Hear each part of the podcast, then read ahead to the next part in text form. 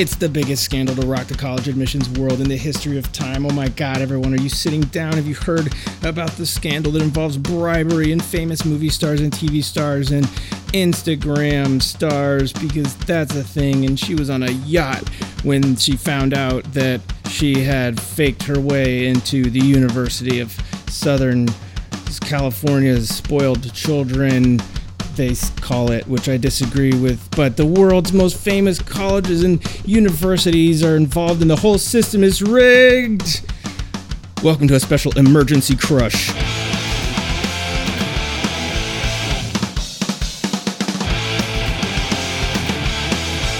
Hello, everyone. Welcome to the first emergency podcast episode of The Crush. It's been a big and busy week in college admissions, and also big and busy for for this host, for this guy right here who spent Tuesday night not sleeping at all because on Wednesday morning I was on Good Morning America, uh, which is pretty bizarre. Not uh, not a normal thing that I that I do. Yes, George Stephanopoulos is as handsome as you would think.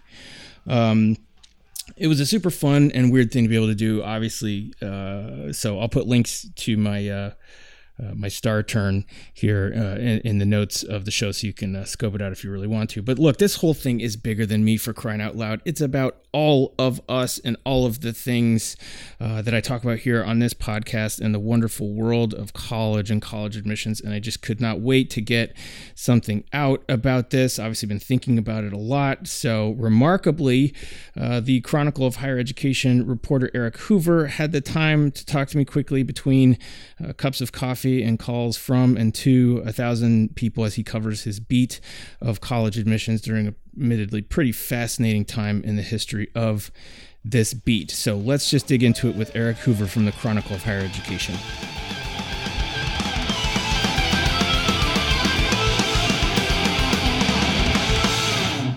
Good morning, Eric Hoover. Good morning, sir. How are you? Where are you? Uh, I'm in our guest bedroom. Oh, nice. Yeah, I like the. Uh, I like. I can see. A, a listeners can't, but I, I enjoy the. I like the artwork back there. Did you do that? Um, no, my wife just purchased as many um, paintings of flowers as possible to cover the wall with. I love it. I think it's great. Uh, how are how are you doing on like sleep and stuff? Oh, you know, um, getting some. Just uh, too many things to think about in this story.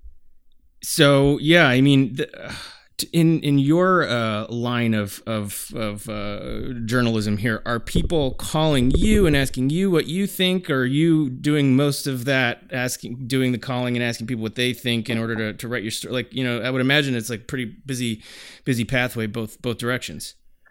Yeah, definitely. It's uh, so that's uh, kind of a different experience. Um, you know, I think I've, I've done seven or eight radio shows in the last three days. Nine, um, nine. yeah, and now how and many podcasts? podcasts? Yes.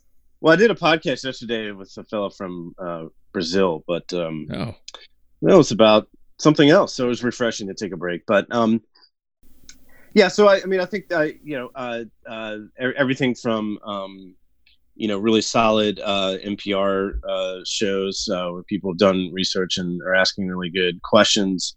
I was on a, a local uh, NPR affiliate show here yesterday uh, with Alexandra Robbins, who wrote the very excellent book, The Overachievers, mm-hmm. talking about the culture, the culture of uh, angst and uh, and fear um, that drives um, so many families, um, particularly in affluent areas like this one here in DC, to push, push, push their kids to get them into a top, say, 25, 30 uh, college. And, and, and, you know, a program like that was great. It featured a student who right now is waiting to hear back from Harvard and many other selective schools. But then, of course, there's uh, producers, people from uh, cable uh, shows who you know are calling or emailing, basically wanting me to do their um, research or work for them. And so, mm-hmm. um, you know, having to having to figure out who you know who who I should uh, try to help out and be a part of this conversation. But yeah, I'd prefer to just you know, yeah, ask questions and then shut up and listen. So it's uh, it's it's a it's a different experience. Yeah, no. So how many articles have you put out? So something like four, right? Um, I think I've just written two or three, and but my colleague, you know, we this is uh, well, yeah. I mean, you, look in the you, you, look at just the, the front page of the Chronicle, and you know, it's sort of hitting every every section of the paper, you know, graduate students and financial aid and uh, admissions and faculty and you know everybody's kind of got something to say on on this. It seems. That's right. I mean, and and um, I just think of something uh, like spilling a, a, glass of water on the floor. Like it's just going everywhere, and um, I think it uh, the challenge is um, to try to keep an eye on the the breadth of the story, um, and and as you said, all all the different areas that it touches, um, while still you know making hopefully a good choice about what to focus on. So. Um, I'm lucky to work at a place where you know this is all we do is higher ed. So yeah, um, we can we can team up, we can break apart and head in different directions. So um, my hats off to uh, my colleagues who have just written um, already so much and so deeply about um, many facets of this. Um, and you know, there's there's more to come. Well, and we're you know, and I want to you know, people who go to Chron- to the Chronicle website may notice that that a lot of this may be behind a paywall, and um, you and I have talked once before, it's still in the can, as they say. So let this be a teaser to uh, those who may want more of uh, what they're hearing right now. That uh, we, we we go on a bit more of an extensive journey uh, in a conversation that uh, that I hope to put out at some point in the near future. But uh, there, you also, I recall, were not afraid to make sure that people knew that if they followed you on Twitter and if they followed, um, you know, the reporters in the Chronicle on Twitter, that a lot of the stories that go out that way are are, are free free links to click on. That's right. If you if you follow the Chronicle on Twitter, um, Chronicle account on Twitter and Facebook, um, the links that come out through the official Chronicle state-controlled media, um, those those links uh, will be free at least for some time. Um, uh, usually, you know, a month. Um, most people are reading Twitter day to day, hour to hour, um, and that's now um, that's now true of anything that that I tweet out from Eric Hoove on Twitter. Um, that link will be free, not for eternity, uh, but for plenty of plenty of time, uh, uh, about a month or so. I mean, they got to pay you somehow so that you can stay happy, stay on staff, and stay ready, stay limber uh, for the next right. scandal uh, that breaks uh, on our shores here, on the shores of uh, Malibu, California, or wherever. Um, I mean, one of the things that's interesting is that everybody is talking about this in terms of it being the biggest scandal in the history of, you know, and you've been doing this for a long time, 20 years or so just about uh, not quite but just about i think. Like what's the is it in fact the biggest scandal ever? And I mean, is it just the amount of money that's trading hands? Is it the fact that there's so much sort of fame involved that makes it big? Like what do you have to say about that?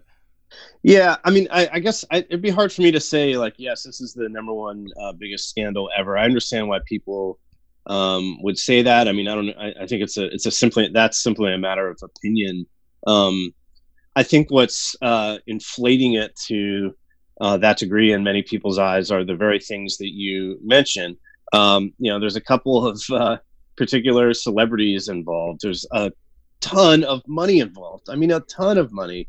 Um, and those things I do think have attracted um, attention, a really intense interest among media outlets, commentators who perhaps wouldn't normally um, gets gets so worked up about or maybe pay much attention to you know your more run of the mill kind of nerdy admissions uh, scandal or uh, controversy.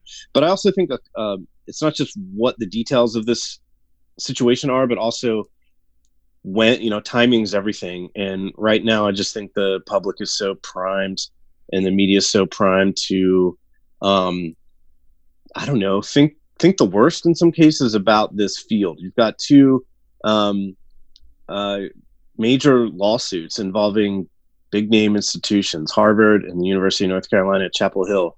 And these raise, once again, questions not only about the uh, use and consideration of race in admissions, but also, to, more to the point, uh, the role that connections um, and wealth play in the process, too. A lot of that's come out uh, in the Harvard trial um, you know uh, all these questions of fairness i mean i think it's it's it's the one thing you know living here in dc uh, people on the left and people on the right don't don't agree about much really uh, but i feel like if there's one issue that can kind of unite people all over the political spectrum it's that something is amiss in college admissions and it, and the system isn't fair, um, and the wrong people are getting um, uh, an unfair advantage. Now, they all might disagree um, as to who those people are who are benefiting so much from uh, the decisions admissions officers make behind closed doors, or even who but, the wrong people are.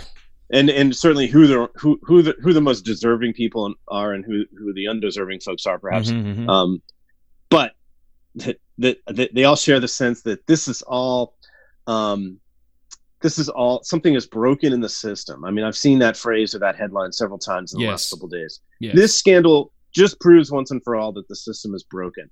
Um, I I don't know that it does, but I think it's a very human reaction to to feel that way. Like I think there's a, a last straw um, feel to this story, mm-hmm. um, and like maybe like a hole's just been punched in the ship.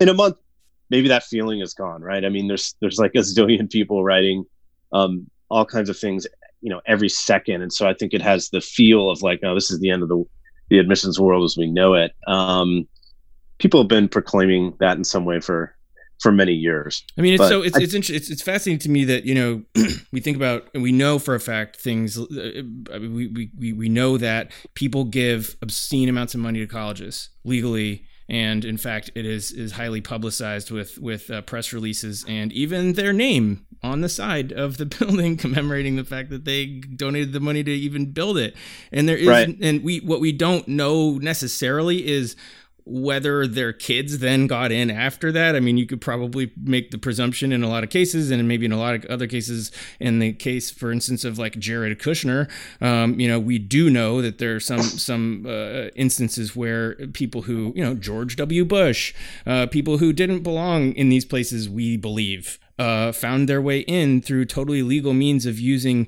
money, but it's just the fact that there isn't this vast conspiracy uh, of operators sort of uh, working with with bribes to make it happen that we don't freak out in the same way. But isn't it exactly the same thing? I think it's similar.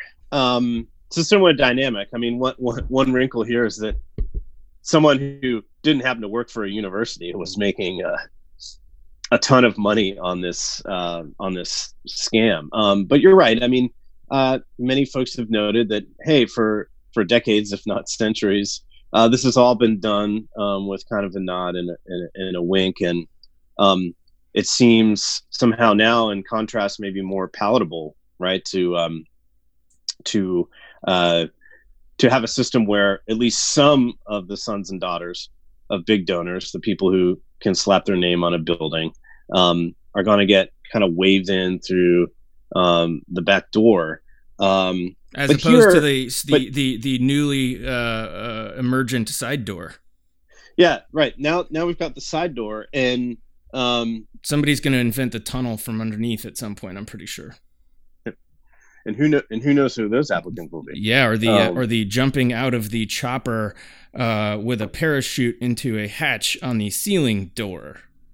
Yeah, um, People are going to invent ways to make this happen one way or another. Is my point, I think. But anyways, I interrupted you. No, I just, I mean, um, I, I, I think um, maybe it's just we're more familiar with the idea. We may not like it. Um, many people don't, but the idea that hey, uh, many selective colleges make at least some room. Uh, most selective colleges make a little bit of room, or maybe more than a little room for um, development cases, legacy admits, and that there's a whole logic, yeah, a whole system a, a, framework of thinking about it. And doesn't this and, and this this doesn't even pertain necessarily to just highly selective colleges either. I mean, I think any you know college or university is altogether too happy to take the money of anybody that wants to give it to them, um, and uh, or to offer legacy admission. Uh, based on the fact that they've got a family member that went there or something like that. I mean, that isn't a thing that only the Ivy League schools do. Sure, sure, and I think there's a, at least for that there's a narrative um, and I and I know many I think thoughtful folks in admissions who who can speak to this narrative like, hey, um, there should be a limit to how many spots are going to legacies or how we think uh, how much weight we put on that in our process. But there's a logic to it, right? Um, we're not just setting up a system based on any one definition of merit that everyone could agree on, and that some people get in for one combination of reasons and other people get in for another combination of reasons. Um, but many many admissions folks have told me, hey, there's there's a logic to um, having um, a portion of the class that yes, we're, we're, that legacy status really matters for those students, and we feel like it benefits the campus in some way.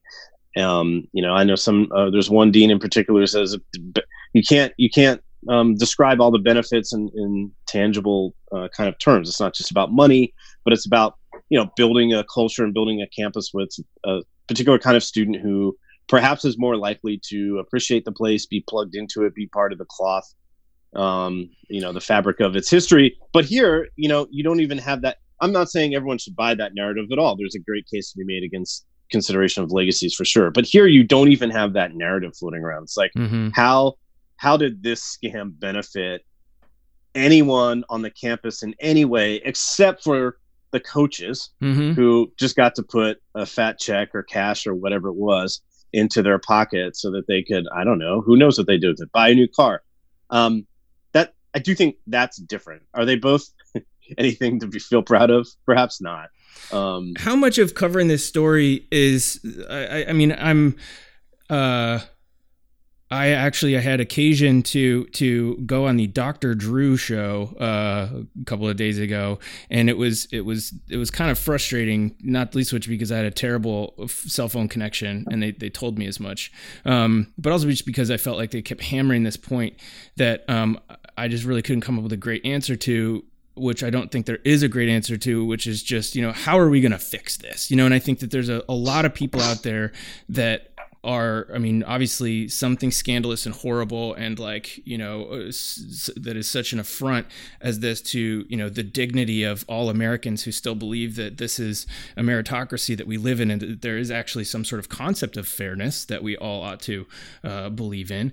Uh, and yet like the, i mean I feel like when you told that story about, you know, that dean saying, you know, that legacy admission is like, it's so nuanced, right? That it's about building a community and, and like they really, really believe that. And yeah, like at yeah. each individual school and each individual campus, like they have their own thoughts about what that means. And this is, you know, it's all tied up in this concept of fit. Like there's a certain kind of person that fits here and we're all unique and different and special.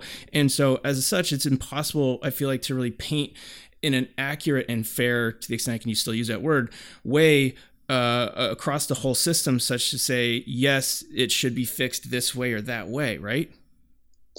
I absolutely agree. This is not a machine that has, uh, you know. Right. It's like it's a job creation factory that broke, you know, and somebody got in there and paid off somebody to, you know, get them a better car out off the off the assembly line. But yeah, it, it doesn't work like that. No, it doesn't work like that. It's just not like something you can just come in and fix or, hey, you know what? We're going to get all the general counsels together um, and uh, drafts like a new admissions policy and procedural flow chart, um, a whole new list of practices. And here are the seven new things that we're not going to do anymore and 5 mm-hmm. new things that we are. I mean, it, it just it just doesn't work like that. I mean, I can tell you, um, you know, it's not just uh, maybe folks on the Dr. Drew show that might be thinking of it that way. I mean, um, a reporter I know might have been asked by some editor to, uh, to, try to shed some light on what what the solution here is, what the uh, fix is. It's a question and, that's been asked a lot by a lot of different outlets. Yeah. Yeah, and and, and look, there's uh, there's nothing wrong with asking that question. I just think it's a very um, natural question for people to want to ask. Yeah, I mean, it's something of this magnitude, and and and it's, it's just a eye popping, kind of shocking um, set of facts here. Um, it's natural to then say like uh, an outrageous act, an outrageous scam should be met with a forceful and perhaps dramatic um, response. It's very um, American. I, I, I, just don't think that's. How, I mean, love it or hate it, that's just not how admissions works or could work. Well, um, I think unless... it, don't you think that also this is this is sort of helping people. I mean, I like it because I think at, at, the end of the day, it's giving people who are paying attention to this story and who are digging a little bit deeper than just the surface a, a bit of insight into how these places work. Right, like that they're like, for instance, America might be fascinated to learn that there really isn't like a governing body. You know, there's a uh, there's the National Association of College Admissions Counseling, but but and they have bylaws and they have very legalistic things that they do but it's it's it's sort of a wink and a handshake, right? Or or or it's a maybe not a wink, but it's a definitely a very firm handshake. We all believe this stuff, right, guys? Right, guys? Right, guys? But if you're going to make a systemic change, uh, there really isn't. You don't go to you know, as I think Jon Boeckenstedt mentioned in uh, in an interview that, that that you did with him in a story that came out about this. Like, besides the federal government, like what exists to impose some sort of massive structural change on this? Right. I mean, uh, uh, I would say nothing besides um, uh, your own sense of what's uh, the best way to run your shop. Um, and if you're an enrollment manager, and, and, if you're an enrollment manager, and and also um, peer pressure and, and competitive um, forces. Uh, that I mean, that's what I, I guess I, am saying. That's what shapes um, the practices so often. What are our what are our competitor competitors doing? Um, what what's what's what's what's the best set of compromises we can make to meet all our goals? And by compromises, I just mean trying to do many things at once, which is kind of the crux of admissions work, enrollment mm-hmm. uh, management to meet not just one goal but multiple goals. And guess what? Hundreds, of, goals hundreds of them. hundreds, and many of them are intentioned, if not in, this is what we this, this is what we we we, we use short here to call institutional priorities, right?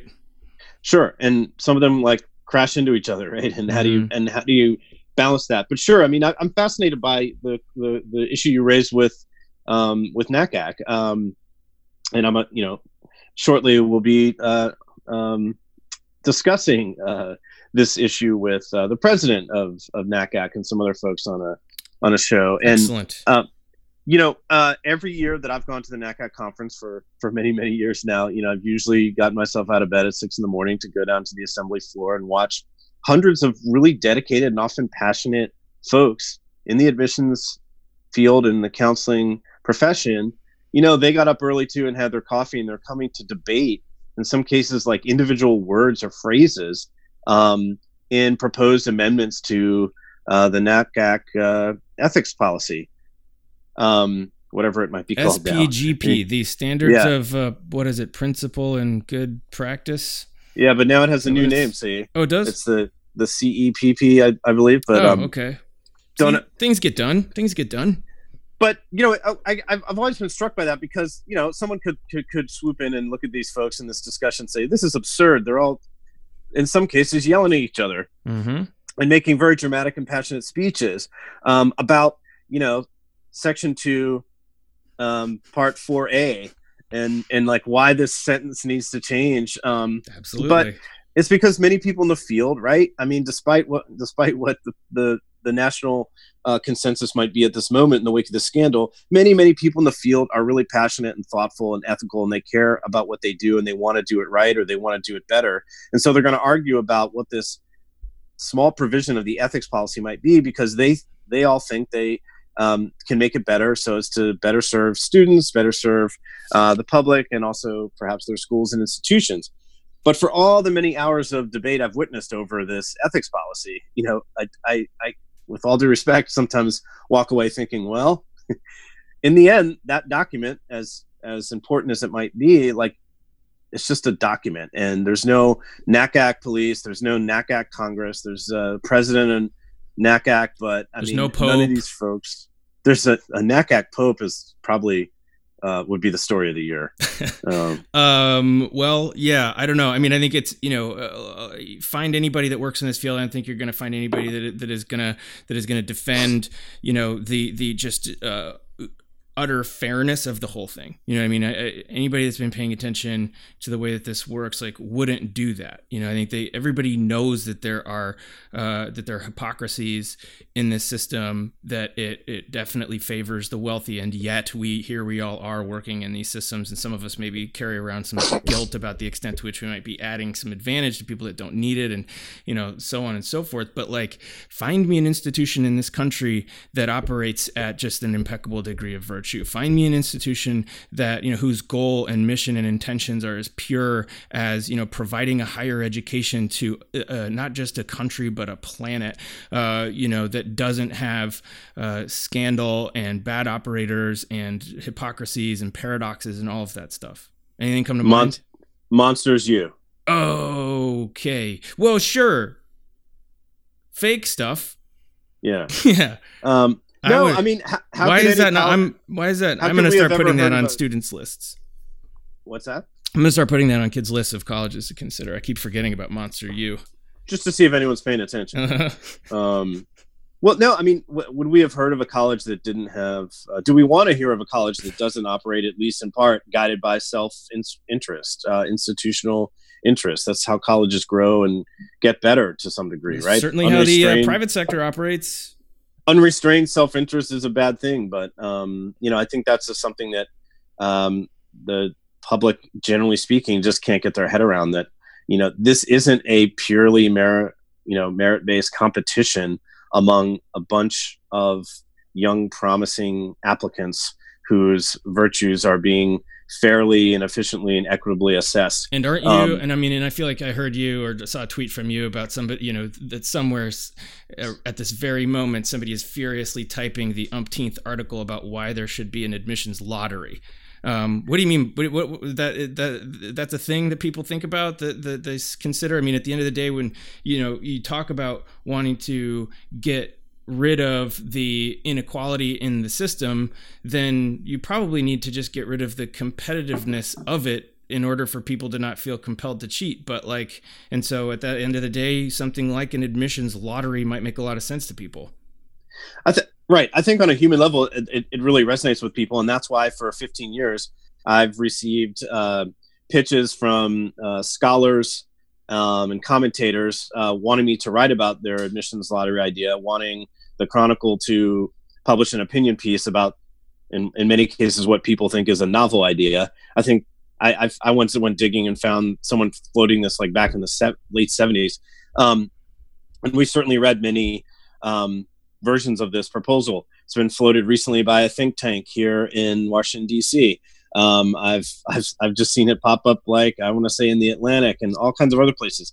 Um, yeah, when faced with uh, evidence that this whole system just doesn't operate perhaps the way some of us grew up thinking or hoping that it did, and then in fact there's all kinds of compromises going on and all kinds of um, you know all kinds of uh, cutting corners. Um, and favoritism and just inequities, then a lottery, right? Just throw it up to the universe to chance, right? Isn't that fair?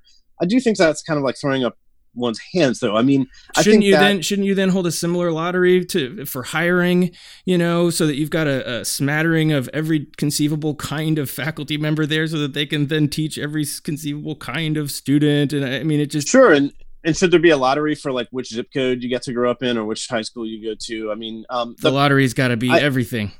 I do think people want the pro. I think here's the here's the problem. People, I think, would generally want the process to have some humanity in it. Um, but if you have humanity in this process, you're going to have you're going to have um, Greed. 17 de- definitions of unfairness. Mm-hmm. Um, just like many many students love the fact that they get to choose. It may be a frightening thing to have to choose one college versus the other. How do you know which one's the best? Which one is my dream school really? But you know, having been in another country recently where there's really not choice when it comes to higher ed or, or the level of choice we had here, like um, I think just like students and families kind of often relish um, the choices they have, even if those choices, you know, at times might seem to overwhelm them and paralyze them.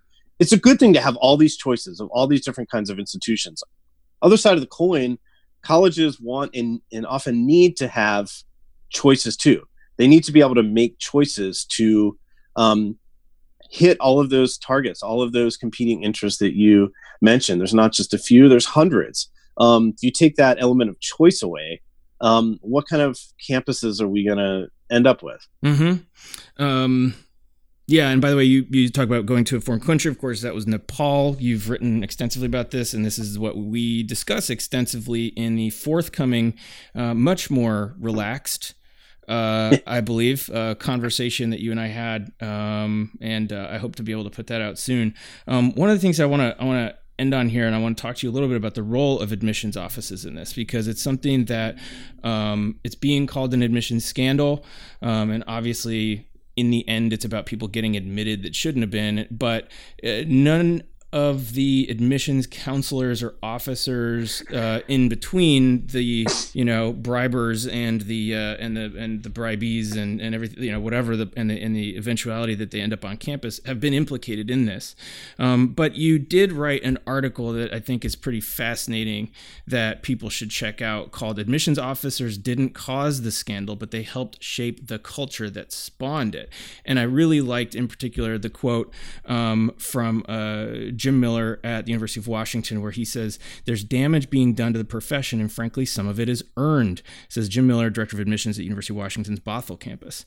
Um, we have played up and played into the overall value of selectivity and this idea that, OMG, I have to land at this college or my life will be over. if we say that our college is special, that what you get here is unlike what you can get any place else, then we have to accept some responsibility for people actually believing it. So, end quote. That's a really, really interesting point, and it is something also that cuts across lines of selectivity. Every, this is a business, every college wants to get people uh, hyped, so hyped about it that they're willing to make uh, absolutely massive life decisions to spend money, and in many cases, a lot of money to go there. Uh, is this is, is what do you what more do you have to say on this? What what what about the role that admissions offices have to play here? Yeah, you know, um, I'm glad you asked. I'm glad you read that quote. I have to say, and this is no exaggeration. Um, that's one of the best quotes, and by best I mean um, important and insightful um, observations that I've ever written down in a notebook or typed on a, on it a really, screen. And I'm really jumped out. I'm grateful uh, for Jim for sharing that uh, candid um, appraisal, and I think it's wise. Um, and he said it with, I think, deep respect for um, his profession um, in general.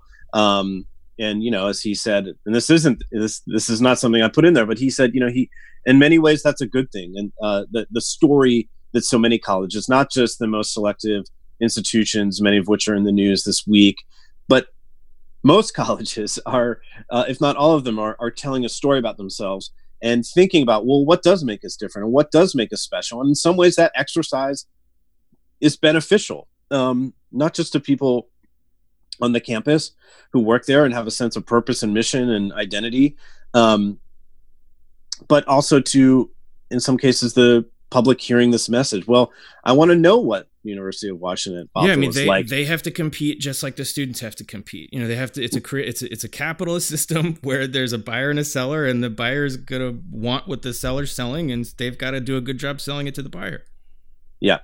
And sure and that's a necessity. If you're gonna if you're gonna have a college and you want to keep the lights on um, and you want to uh, keep um, perhaps improving um, your lot in in the universe of colleges then you have to tell that story and, and some colleges tell it more effectively than others. But i, I really do think that he was hitting on um, such a key aspect of this which is not to say that he was condoning what these parents had, had done but he was talking about the environment the ecosystem in which this scandal happened, and that's a, an ecosystem in which um, the desire for this prestigious university's name to be on that sticker that you slap on the back of the Lexus. Or the Mazda, you know, whatever, Subaru Outback, um, is is not just um, a result of things parents and students um, kind of cooked up in their minds, in their little heads, right? And I, you know, I don't know if I put this in there or not, but he said, you know, that some of this behavior, this angst, this obsessing over status, um, this this uh, notion that um, a seat at one of a very small handful of colleges, say 25, 30, 40, whatever it is, is a prize that has to be won, or else life is dark and terrible. Um, that's a response in part to a stimulus. And he was saying in so many words that that stimulus uh, comes from many places, U.S. News, you name it, but also colleges, and um, and that uh, what colleges say matters, and the metrics that they use to define themselves or define their excellence, to define their um, their improvement over time. I mean, that's part of what's going on with these news releases every year. Uh, we have X number applications this year. That's a record. We have the lowest acceptance rate ever. That's a way of a college saying not only are we great and awesome, but we're getting great. We're getting better. Um, and he's saying that all of that, you know, what colleges say and do um, to tell their story, you know, has ha- inevitably has some kind of effect on at least some segment of the population. And so, um, I, I, feel like that was a brave thing to say, especially right now. Well, um, it's you know it makes a lot of sense, and I like I went to the University of Southern California, which uh, is in the news uh, lately as a result. I hadn't heard. Yep, yep, yep fight on, fight on. Um, but uh, you know, I, I, went there and I remember very. I mean, I completely bought into the concept of the dream school, and I know that this is something that you're a big fan of. You know, is is uh, uh, this concept that there is such a thing as a dream school for people, but like they are uh, a dream factory, you know, and especially yeah, yep. they, they have a really interesting uh, uh, uh, sort of identity as as such by virtue of their their location in Los Angeles and also the you know their their the glitz and glamour of the entertainment industry, which is which is prominently represented there. I mean, you know, I was interested in the film program, and so they say yes, you can be the next George Lucas, you can be the next uh, uh, um, Ryan Coogler, although he he he was after my time. You can be the next Steven Spielberg, even though he went to Cal State Long Beach. Um, but it's you know, and you buy into it, and you're like, well, if anybody can do it, these guys guys are going to be the ones that are going to catapult me into the stratosphere but it's a reminder again, you know, of this this this concept. I believe again uh, that that uh, Jon Boeckenstedt uh, re- reminds us of, and, and was the one to introduce me to the the Latin phrase caveat emptor, which uh, mm-hmm. a quick search here: the principle that the buyer alone is responsible for checking the quality and suitability of goods before a purchase is made. And so you have to really, if you're a parents and if you're families and you're looking and thinking about colleges, you have to really do a lot of waiting, wait, waiting and fighting fighting your way through uh, this this fire hose of, of dream messaging uh, in order to get to to the truth and make a really sound financial judgment about where you're going to put your money uh, and enroll. Absolutely. I mean, first of all, Dream Fire Hose is like the best band name, just, just waiting to be to be claimed. Oh um, man. Uh, I can see it on the marquee. I will but play yeah, the I mean, recorder in that band. I think uh, some wise folks um, who we both know have talked, uh, who uh, you know have, have, done everything but um, mock up T-shirts that say like you know F fit, you know, um, forget fit. I, that's what the F that's, stands that's for. That's what I um, thought. I don't. Yeah.